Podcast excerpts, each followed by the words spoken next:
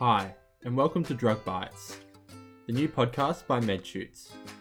My name is Liam, and I'll be your host. The goal of Drug Bites is to deliver pharmacology in little bite sized portions.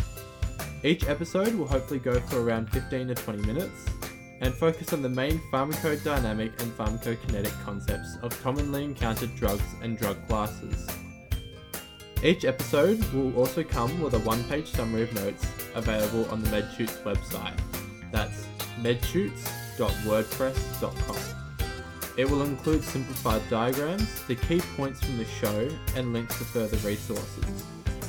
As with all MedShoots content, the podcast and notes will be available completely free of charge as part of the free open access medicine movement.